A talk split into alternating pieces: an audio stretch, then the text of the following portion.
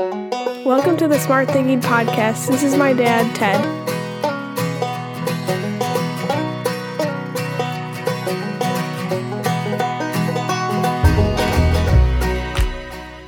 Welcome to the Smart Thinking Podcast. I'm your host, Ted Neitzke. Well, I've got a great interview here for us today, and I am excited about it. LeNesha Tabb and I had a wonderful conversation about everything from kindergarten students to being parents, to being educators, to being advocates. But there's one big theme here that runs through this conversation that I really want you to listen for, and that's her ability to just see the world around her. As an author and an educator, as a mother, she is pretty fantastic to listen to. But her core skill of making sure that she just never forgets anyone comes from an experience she had as an 11th grader. And I think that's what makes her a buffalo someone who charges into the storm every single day for those that she serves. So sit back and enjoy this great conversation with LeNesha.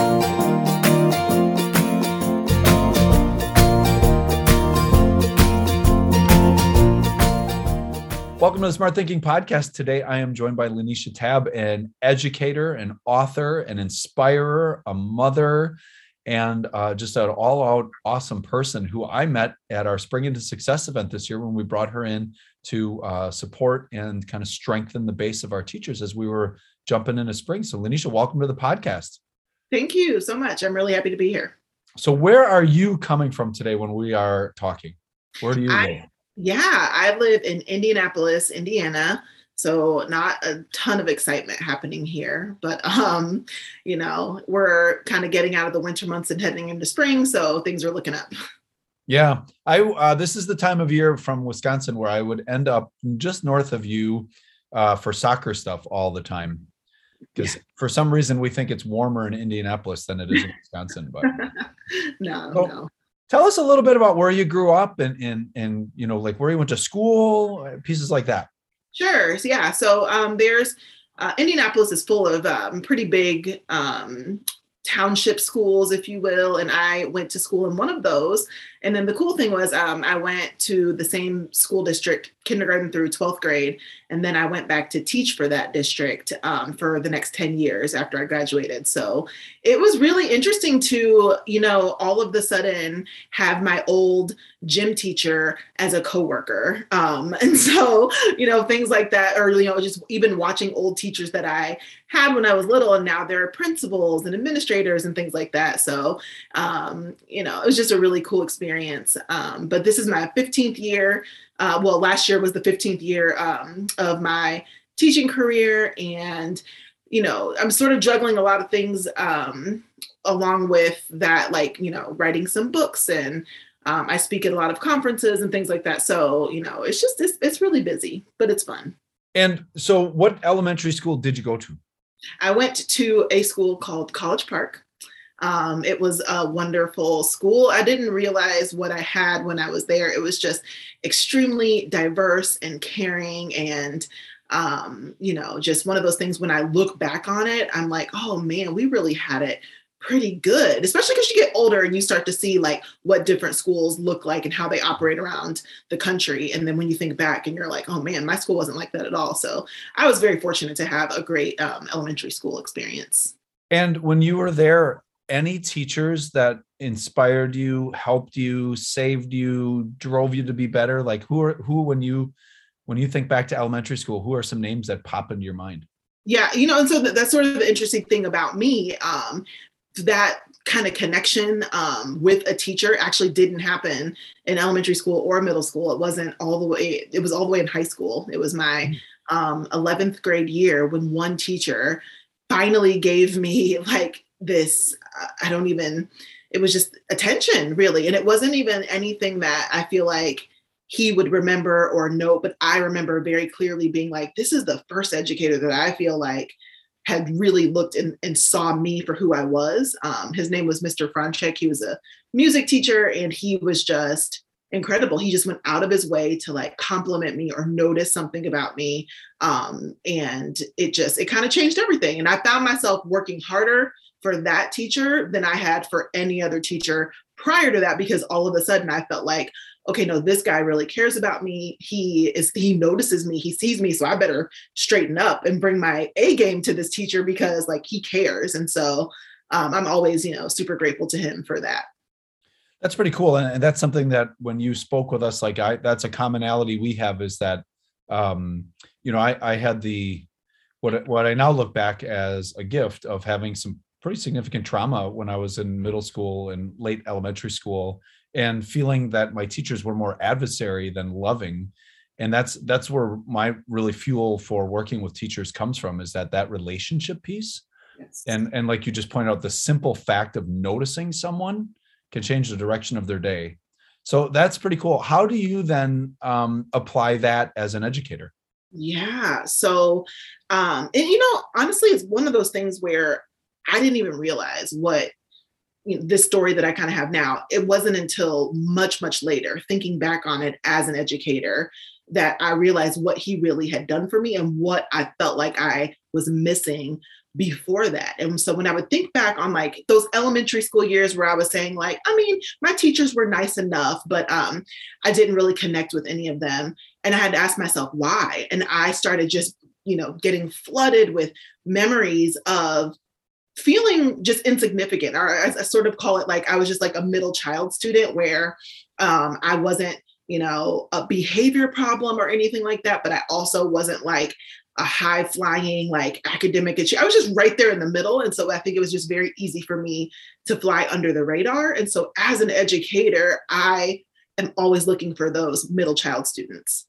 And i want to make sure that i step in and make sure that they know that I see them and that I truly do care about them. So I would just find different ways to make sure that they felt seen and valued in my classroom, be it a book, a, a lesson, um, you know, asking them to share who they are culturally. Just I was always looking for ways to make sure that each child knew my teacher, she sees me, she cares about me, and it just, you know, it's just something that I always was very careful to look out for because of my experience. I think that's a really important point for a lot of teachers, educators, parents, aunts, uncles, neighbors, is that um, you know the the quiet one, the the one who's just kind of there. Uh, mm-hmm. they have a, a flame that needs to be fueled just as much as everybody else's. And while they may present as an introvert or a nice child, uh, they do observe who gets attention, and and that's something you point out. Like I got attention for the wrong reasons little Teddy was mm-hmm. uh I think they call it a disorder, uh, attention deficit disorder, but I, I think it's a gift to be born caffeinated. Um, and uh, there, there's just a lot of people in the middle there who are looked past because they see like the super smart kid, the super compliant kid, the the glitter glue kid get all kinds of extra praise and attention, and then the naughty kid get all kinds of praise and attention, and then we're, there we sit, which is which is kind of the heartbreaking piece, right, for for those kids. Mm-hmm. So as as a teacher, how have you applied that directly, or do you have any fun little anecdote story of a of a child that you know you just kind of noticed and and mm-hmm. propelled? Yeah. So one of the things I love to do because when I you know, was just, would think about the students that I had in any particular year. I would do this thing where I would get a sheet of paper and um, i would just randomly like just try to list out my students without consulting anything. I didn't want to get on like you know and look at my roster online. I would just sort of like mentally go around the classroom and i would jot their names down. And i would know like okay i've got 26 kids you know and i would just sort of like as i would write them down i would just kind of think about them like how are they doing? What do i need to do to help them?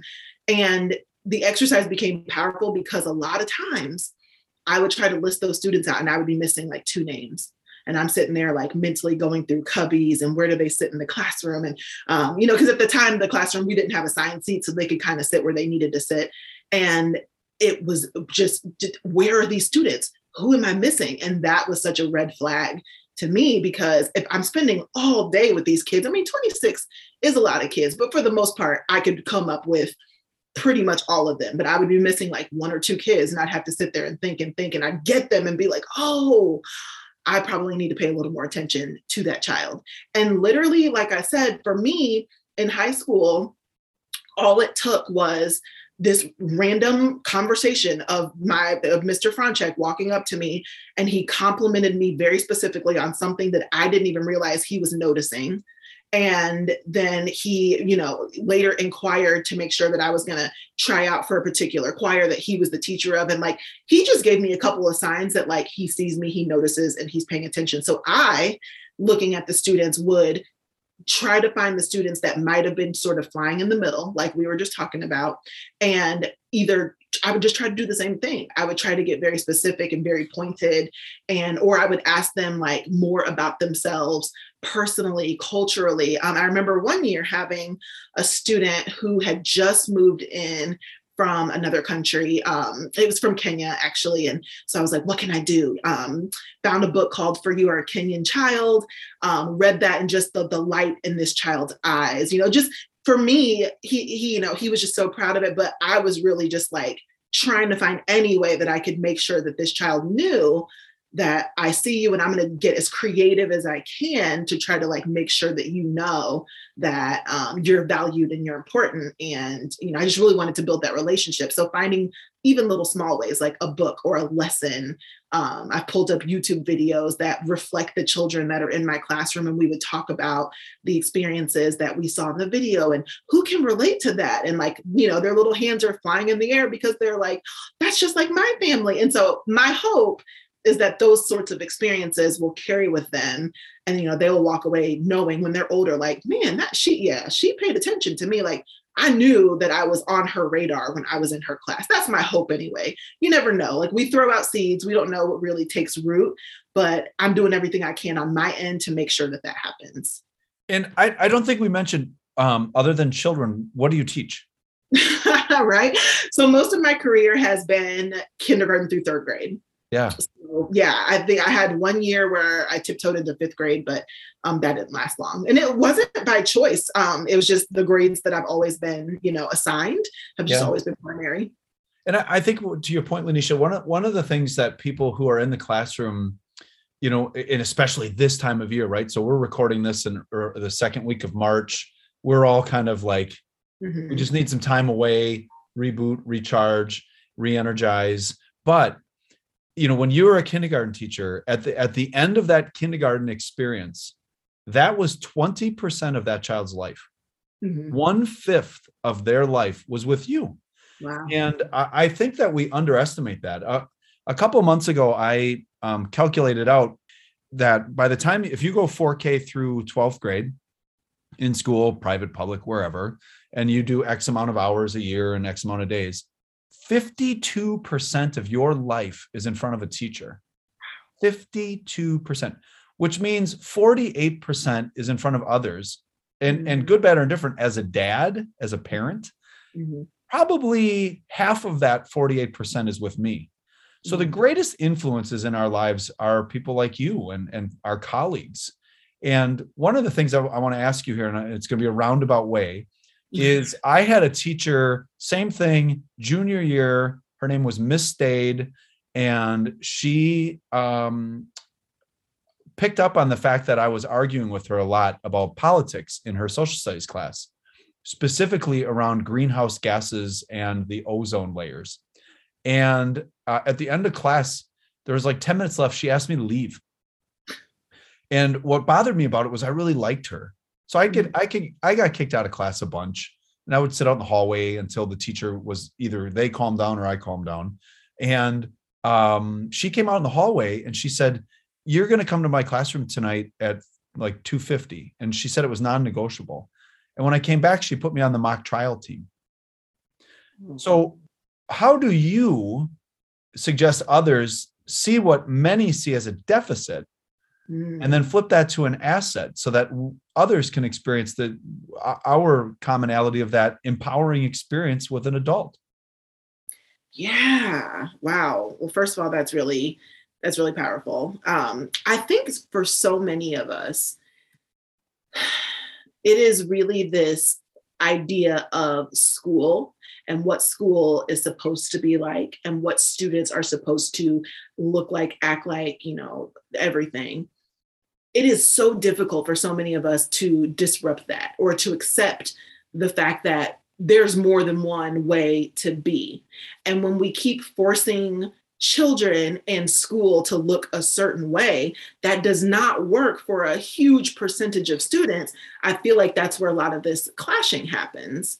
And so you know even for myself um you know you just you know what school's supposed to look like. You know we come in we sit quietly and we do the whole but um you can't do that when you're teaching a classroom full of children that come from various families and cultures and backgrounds and you know even things like you know blurting out like for a lot of kids that can be cultural right? So it may be completely normal in your family you know or, in your church if you are used to saying something back to somebody else and like that means i agree i'm with you yeah let's do it. But as soon as you're thrown into a classroom environment you're in trouble for that right? And so i think a lot of it, it really is just running through what you think as the educator what you think is appropriate and right and correct and then asking yourself do those rules apply to everybody? Or you know even better should those rules apply to everybody? Yes. And if they don't then what do you know what can i do? What can i change? Because i really do think we are trying to force so many children into this mold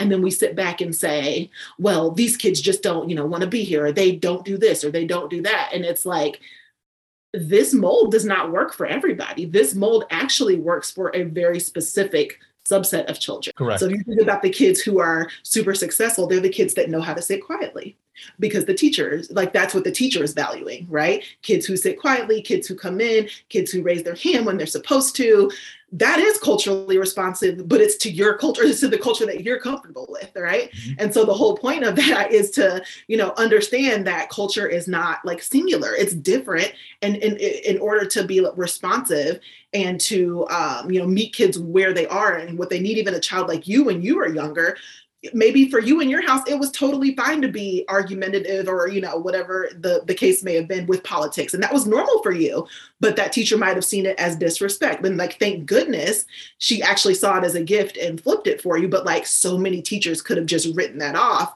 as like you're a troublemaker and get out of here. You know what i'm saying? So i think honestly at the end of the day it really is a matter of asking yourself am i you know pushing what i think is a, a good student onto all children. And, and is that fair you know so that's sort of where and you know i i'm going to share a, a, a theory that i have. So when i was superintendent of schools i tried really hard to to figure out a way to do this. When i was in kindergarten right so i'm a little older 1976 or 75 the kindergarten teacher did a home visit.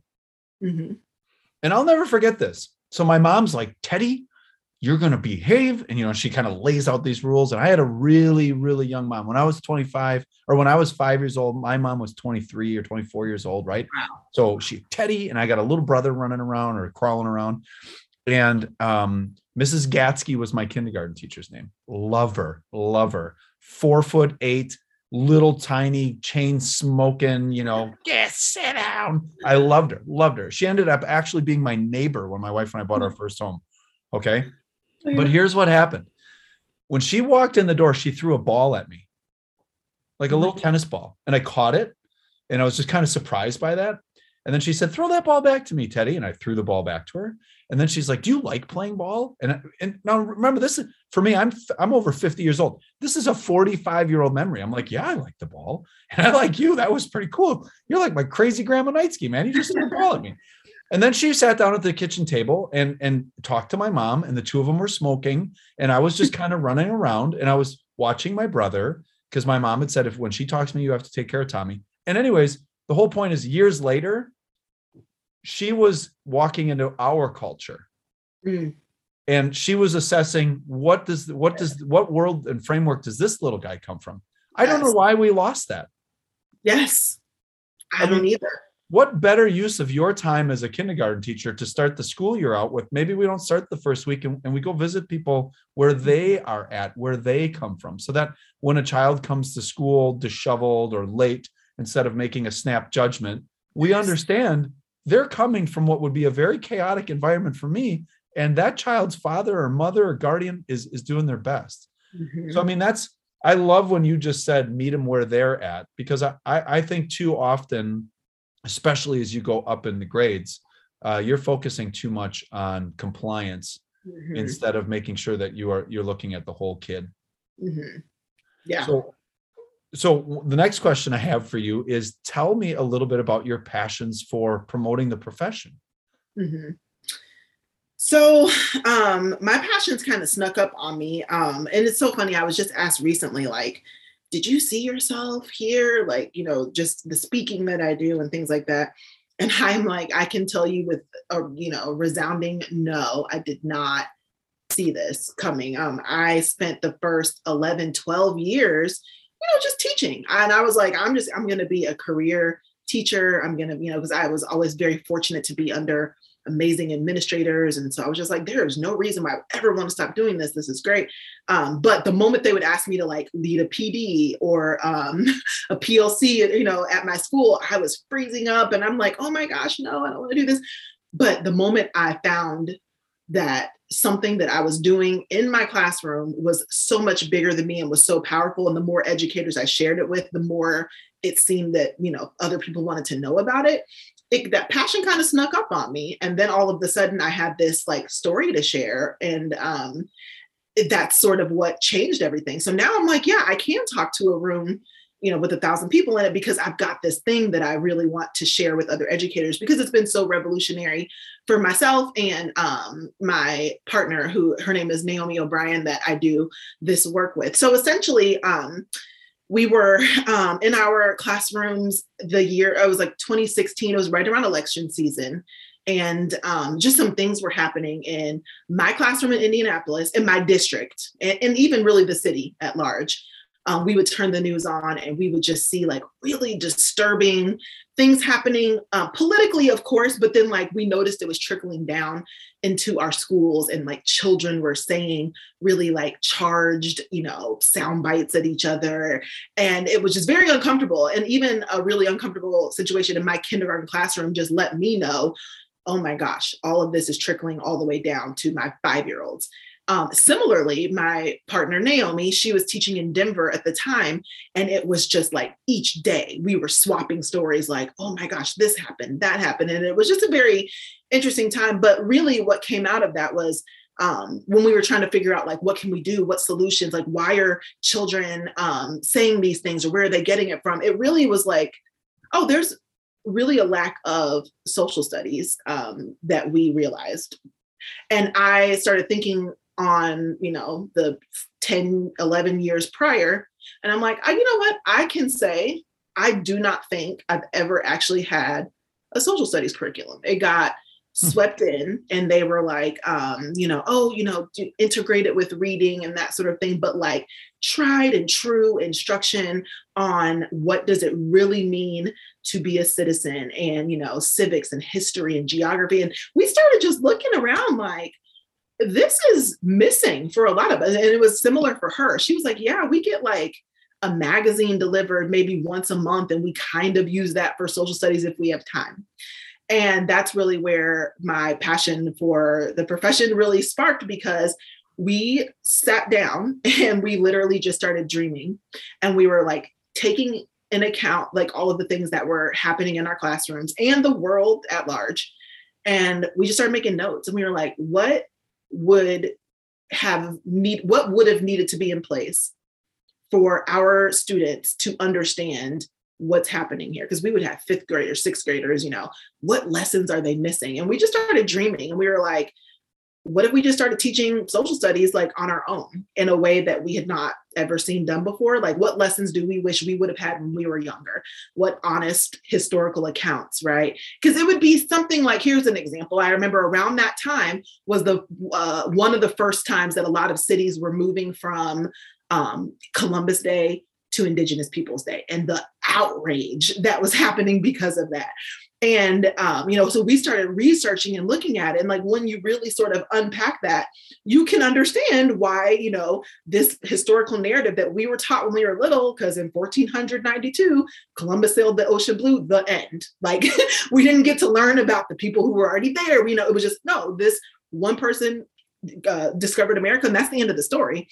As soon as you start to read about it and get some actual historical accounts, you're like, oh, there's a lot more to this. And so we just started thinking like, man, what if we just really started like doing some research and uncovering like traditional stories that we love to teach our primary students economic concepts and civics concepts and sociology. And we started doing it. And we would slowly share um, on social media just some of the lessons. And it just over time, more and more people were like, oh, like you're doing this in kindergarten and first grade. And then we would get middle school teachers that were like, oh my gosh, if everybody was doing this, I wouldn't have to debunk every single historical narrative that my students come to me. He's like, I spend half my semester taking apart everything that they learned in elementary school and having to get them, you know, on on the right track for for history or for social studies. And so um, that's really sort of like the the passion that um, you know is my I don't know my thing now, if you will, is just sort of spreading this idea that like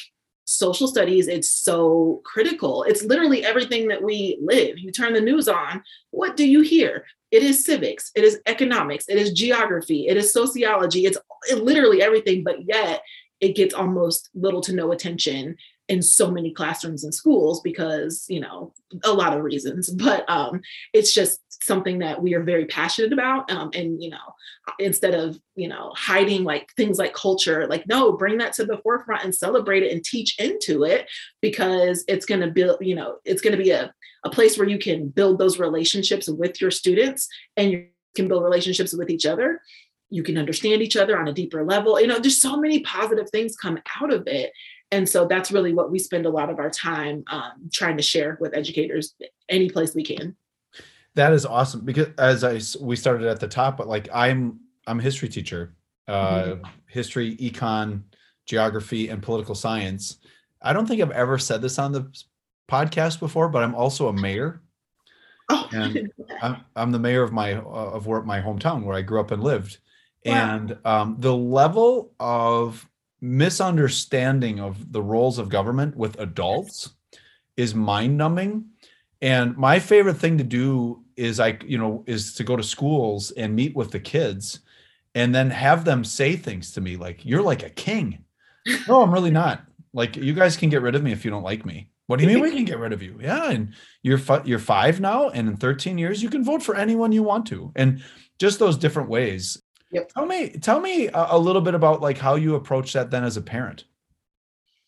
Yeah, well, and by that, do you mean um whether like if I do or don't see it happening in my own children's? No, like just as a mom. So you know, my wife is a teacher. I'm an educator, an administrator, whatever. And um, you know, lots of teachable moments occur at our kitchen table every mm-hmm. night. Mm-hmm. And um, you know, our kids know our politics, our kids know our mindsets. We argue. Mm-hmm. Um, you know, my kids will stand up for things. You know, yeah. LeNesha, LeNesha, I think, I think so. Right now, you're teaching the alpha generation if you're in, if yeah. under sixth grade, and then the Generation Z. I think Generation Z might be the most uh, amazing generation ever. Agreed. And, and, my kids' courage to stand up to their mom and dad at the dinner table. I mean, granted, we may have created those conditions, but mm-hmm. they stand for no ignorance. So how are you? How are you leveraging that? You know, with your educational background, with your own family? Ah, yes. Okay. So the you know very similar. Um, it's one of those things where I do realize how much more work I need to do at home, especially because I am raising two black children, a black girl and a black boy. And so I really have always felt that I have to almost do double time because there's tons of history that you're probably not going to get in school. You know, and their schools are great, their teachers are great, but you, I, I just, I know what it is, right? I, I understand the situation that a lot of us find ourselves in. And so it is constantly the art of pointing out things that, you know, they may or may not notice asking them what they think about it, what they know about it, and then using that, like you said, as those teachable moments. It's 24 7. And it's no, I'm noticing now that my daughter is starting to do it on her own, right? She's in third grade this year. And so we're just constantly having conversations. It could be she might say that she came home and learned about Ruby Bridges. And I'll say, okay, cool. What did you learn about Ruby Bridges? She was brave, right? When she was younger. Oh, great. Is there anything else? Um she went to school right? And so you know i'm really like listening to see like what really came out of there and then having to just make sure i go deeper you know? And it just even just you know my friend naomi um actually just really made this really great point that a lot of people were like i've never thought of it before. Even if my kids come home or if we're learning about something or if we read a book um and let's just sort of stick with you know maybe the ruby bridges um example at one point what something that they brought home you know said something like Ruby Bridges couldn't go to school because she was Black, right? Well, that narrative, the way the sentence was written, made it right. sound like being black was the problem, but being black was not the problem, right? And so, um, you know, my friend Naomi had she actually made a TikTok and it went crazy viral because everybody is like, "Oh my gosh, I use that kind of language all the time like oh they couldn't go to school together because they were black no it's not that. It's because there were racist policies and you know people who were upholding those policies. That's the reason why she couldn't go to that school not because she's black so even something as small as that i'm constantly having to pay attention to. It can be exhausting honestly as a parent um, and as a teacher, but constantly, you know, like, okay, what were you taught? What were you told? Okay, let's go a little bit further with that. Um, so it's kind of like, it really is kind of like doing double duty. But I mean, I think it's a necessary, um, you know, task that has to be done. Yeah. And I'll, I'll share with you a strategy we used with our kids. I mean, my son now is almost 20 years old. My daughter's a junior in high school. But the minute they went to school, there were three questions we asked every day at the dinner table. The first question was, Tell us something you learned today so we could do exactly what you just did. Well, that's not really how that totally worked. Or, yeah, that's a amazing. Good for you. Second question is tell us how you help someone. Mm-hmm. So the second question was about our core value as a family around service to others. Mm-hmm. And then if they couldn't tell us that how you well, I didn't have the time or whatever, oh, then you're doing the dishes. You're going to help us out. And then the third question was tell us something fun that happened. Well, mm-hmm. when you when you as a parent, as an even as a teacher, if that's your closing with the with the kids you know that's what you're reinforcing in the culture but that opportunity to point out like you what you just pointed out in a non like i guess i you know in a non-confrontational manner where what you're confronting is the is i want to i'm going to i'm going to use the word ignorance in the mm-hmm. statement mm-hmm. um that's accidental because I, I don't i don't i think there's intentional and accidental ignorance and mm-hmm. intentional ignorance is people who just refuse to be open and then accidental ignorance is i didn't know that until you just shared that with me like you yep. see people on facebook and twitter and, and instagram all the time be like i was this many days old when i learned that yeah. right that there were indigenous tribes in the united states before columbus because right. there are people who don't know that they think this was just a wide open place to to bulldoze and put up condos and yeah. and as a history teacher they were also taught things like manifest destiny like it was our destiny to drive the world into the Pacific Ocean and and and do this. Yep. And, yep. and so that's some interesting points. Well, as a as a teacher, then let's get back to this a little bit and, and with your work. What are some of your kind of aha moments um, when you are working with colleagues around the, the region and the country where you've walked away better for it? Yeah. So, gosh, so many because I'm so fortunate that I do get to um, just sort of learn what it's like for for different teachers. And it's you spend so much time in your own bubble and you can kind of assume like oh it's probably like this for everybody. But um, even just learning that so many teachers out there really want to do better or you know change the way they you know access certain topics or things like that but they just don't know how. And to hear you know just a few shifts has been like mind blowing for them and it's one of those things where like I can easily think like, oh, you know that. Oh, surely you know that. But the more I talk to them, I realize, oh, you really didn't know that. Or, you know, you didn't really realize the the impact of, I don't know, like picture books, for example. And I've had educators that would look at their, you know, books that they would read across a year and think, oh my goodness, there's zero diversity in there. And not only that, but I didn't even realize it, you know, like it wasn't intentional. I just literally didn't even think about it. Or, um, you know, well, all these books look like the children in my class. So I didn't think about it. But then now they're like, oh, wait a minute, that's even more of a reason for me to diversify the books that I put in front of my children so that they can see, you know, so just I feel like the more I talk to educators, the more um, I have an understanding that teachers really want to do their best. They really want to you know create that change. They just really don't always know how. And then there's always so many pressures on educators in general how, you know to, to to to do all the things. And so in order to you know feel like they're they're moving forward or you know making that change it can be just really difficult for them i think. So that's just something that i feel like i've really picked up um, you know with the more educators that i talk to so you gave us that pretty cool teacher hack before about it, it, uh, I wrote down I won't forget you when you sat down and you you would write out the names of all of your kids. What's what's another one? another teacher hack um, to make sure that all kids are seen. Yeah, or just just like another tip or trick you teach, um, you know, you share with uh, your audience. Uh, yeah. So for me, I always sort of lead with the idea of cultural intelligence. Um, and that's another thing that just talking to educators all over the country, I've just packed full of stories of, you know, educators that didn't think that it was that big a deal or, um, you know, it ended up being super impactful. So I leave with the idea of cultural intelligence, and you know that can be as complex or as simple as you want it to be. But the idea there is allowing students to bring their cultural self into the classroom. So for me, that can look like um, if I'm teaching kindergarten that year, I might send home a flip book or I have a craft type thing, and it will ask them to share things like, what holidays do you celebrate? What clothing do you wear? And it can literally be like, I wear jeans and t-shirts. Great, that's your culture. You know, um, you know, what's your family dynamic? Um, what are some things you find funny in your culture? And the things that have come back I mean, I've had educators who have shared stories about children who were, um, you know, misbehaving a bit. You know, the teacher couldn't quite figure out why, might have got sat in the hallway, like, you know, you said you did when you were younger.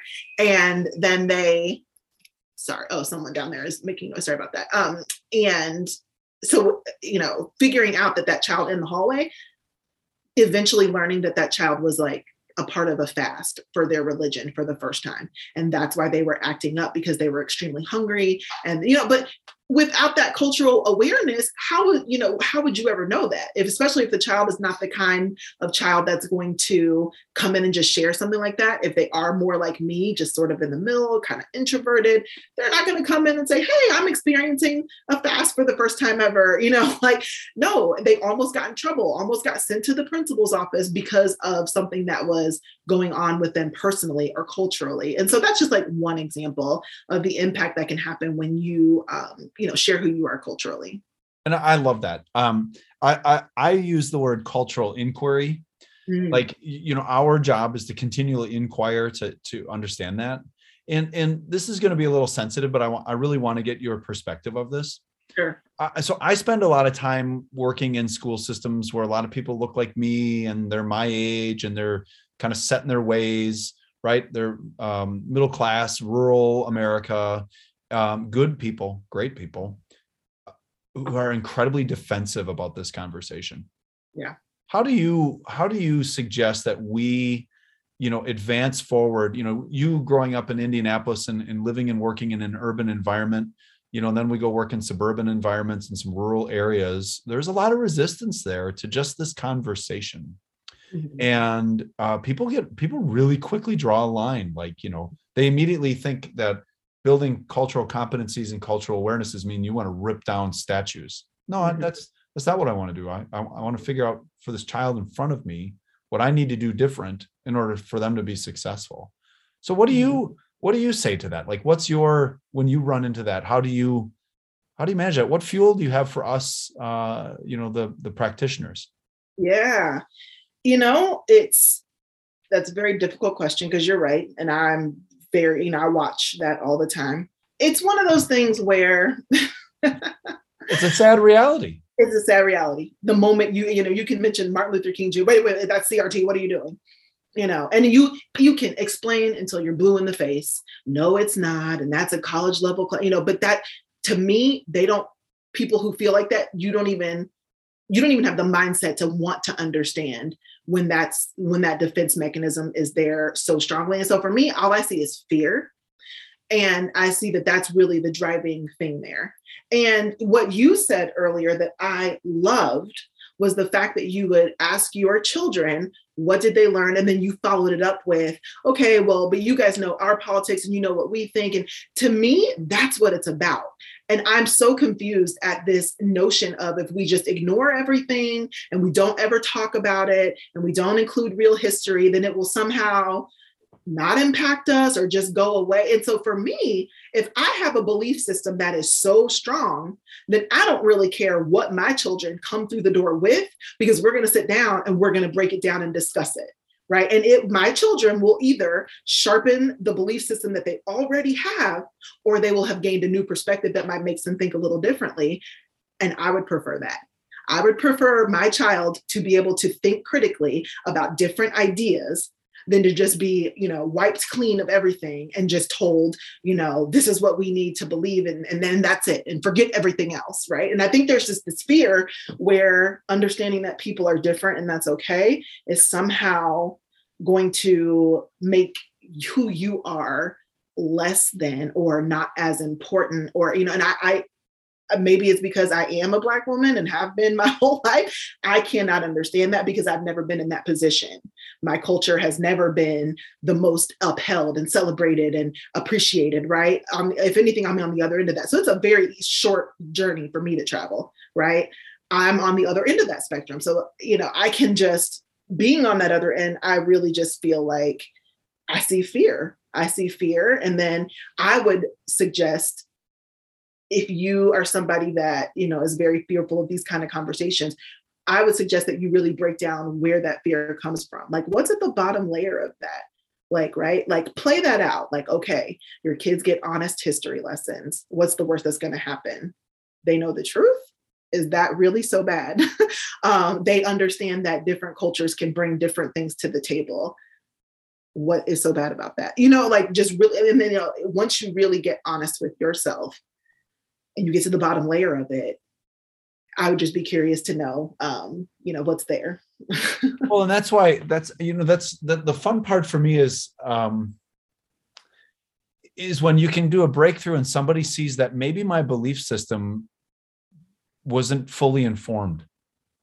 And again it's not that their belief system was wrong. You just you just didn't have all of the information. And it goes back to empathy right mm-hmm. so i i believe the two strongest qualities of a leader are the ability to be empathetic in every situation and then to be able to reflect upon what just happened and how can i be better as a result of it and in those interactions like we're talking about here when you challenge somebody's belief system that's it that is that's a very steep climb Yep. And and it may not be my mission in the moment because I'm not going to die on the hill of your belief system. But right. here, just take a look. Mm-hmm. And it, and if they if they dig in, sometimes uh, you know I I think that that's when we have these problems where people just won't back off about how wrong you are instead of allowing them you know just slowly pulling them towards new information that may may help them. And that's that's why i asked you the question about what you see or what your advice is because a lot of times when you sit in front of a faculty and you mm-hmm. share you know here are strategies core beliefs and here's how here's how you become culturally aware. Mm-hmm. i'm sure you see it because i see it people sit right there arms crossed looking around texting yeah. other people like can you believe we have to sit through this Yep. And, and, it's kind of painful because they they showed up in a defensive posture. Mm-hmm. So I, I'm just really proud of you, and I, I applaud that that that's something that you're able to, to pursue because you know, and, and I always care more about your kids and families because that what we are what we are supporting as parents really is our legacy. And then the beauty of it is when you're a teacher, wow, right. look at the legacy there, right? Mm-hmm. So, LeNesha, I have one more question for you, and and actually two. So your oldest students now are how old? Oh my gosh. They're jun- sophomores or juniors in college. So my mother is a retired kindergarten teacher. And last weekend, all of a sudden, I didn't even know she was doing this. I look on Facebook and there's a picture of her, and she's at a wedding shower of two people getting married that met in her kindergarten class. Oh my gosh. and they wanted their kindergarten teacher, Mrs. Neitzke, there. And my mom, I'm pretty certain, like you, and that's why I really admire what you do. And I love this. Uh, I love this writing down the names of your students. My mm-hmm. mom will run into an adult who is 47, 46 years old that she had in kindergarten, and she will immediately recognize them and start to talk to them about like who they were when they were five. Yeah. And don't ever forget your power and influence as an educator, not just with the adults, but with the little people, because I think that them having you is like those that had my mom. And I, I think my mom made everybody feel special in one way or another. Mm-hmm. And uh, you know, just don't don't give up on that. So my last question is this: Tell us how we should read your stuff. What should we read? How can we learn more about you? Where do we follow you? All of that fun stuff.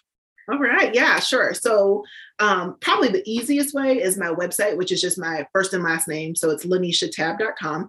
Um, my partner and I, Naomi O'Brien, we co-wrote a book called Unpack Your Impact, and it is just our our journey that I kind of um, touched on here in this podcast, like starting in 2016 and going present day, and just all of the lessons that we sort of flipped on, you know, its head, and you know, we did some shaking up there. Uh, we just kind of chronicle that journey and just give some tips and things that we learned along the way. Um, and as far as social media goes, I listen, I don't know if it's just because I'm getting a little older or what, but I mean, I'm on Instagram probably the most, but the rest of it, I'm not. I have accounts, but you may not find me there. So your best bet would be Instagram, which is apron um, underscore education, which everyone always asks about the aprons. And that's just one of those things like in the classroom, I would just like wear aprons all the time because they had pockets and because they were kind of fun. And then my students started to like expect them with like the changing seasons and holidays. And so I was like, oh my gosh, I need to go buy some more aprons. And so now I own like over 70 aprons. It's a little ridiculous. Um, and so that's sort of where the apron thing came from. But um, but yeah, that's pretty much where you can find me. That's pretty awesome. I think when my mom retired, she had 4,000 sweaters with different embroidered things all over them. Okay, so closing out here, uh, yeah. a question a question I love to find out about uh, each of my guests is this. So, if you were having a bad moment, because mm-hmm. we don't have bad days, we have bad moments and we pivot fast for those we serve. Yeah. And a song came on. What song would shift you 180 degrees and just bring you right back to where you needed to be in that moment? Oh my goodness. So we call that your 180 song. Ooh, my 180 song is this is embarrassing. It's probably gonna be it's something hype, right? Because it just as soon as you hear it, you want to dance. The first song that came to my mind is Usher. Yeah, it's called Yeah. yeah. No, I know the song. yeah, I, I, I, that is a great song. You were probably in middle school or high school when that came out, right? I think it was high school. You can't hear that song and like not just immediately be like, never mind, I'm fine. well, that's from, I think that, yeah, that's a great song. Well, LeNesha, this has been my pleasure to have you uh, ch- chat with me. And uh, we'll advance this out to all of the smart thinkers who uh, uh, listen, and uh, we'll ask them to look for your book with your partner and and and go from there. And just from one parent to another, you know, I'm pretty excited. I can see the pictures of the kids behind you over your shoulder. And, oh, you know, it is our legacy, right? So we get that 48% before they graduate from high school and we got to make the best of it. So you gave us some tips today, some great ideas and allowed us to think. And I, um, I'm just going to remember this. This episode's probably going to be, co- be called I Won't Forget You because I, I love that strategy of writing down each of the kids. So I won't forget this or you. So thanks for joining me. It's been my pleasure. Thank you so much.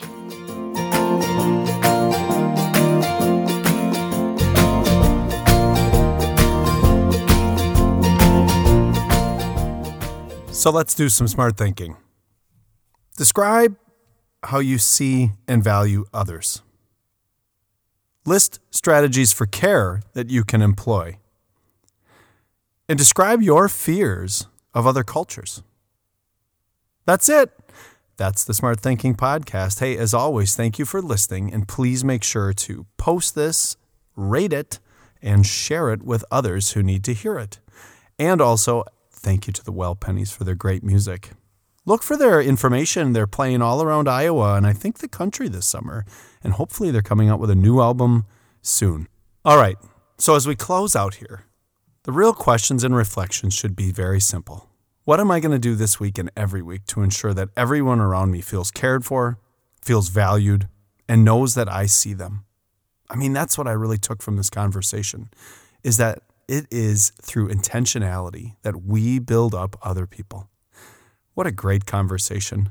Please reflect on it. Please think about it. And please, this week, do everything that you can to fuel your inner buffalo so that you charge into the storms that you are facing. Don't run away from them. The people around you need you too much. And what they need from you is simple. They need to just simply not be forgotten, not forgotten by you or by others. That way, Everyone can be the best version of themselves, find the herd they want to charge with, and finally, find what it is within them that they need to be in order to serve those around them in the best ways possible.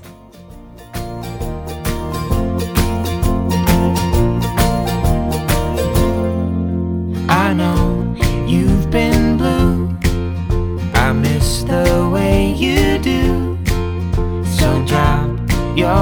skies and lift those tired eyes and love, leave it be, wait and see under a meteor shower, make such a sound.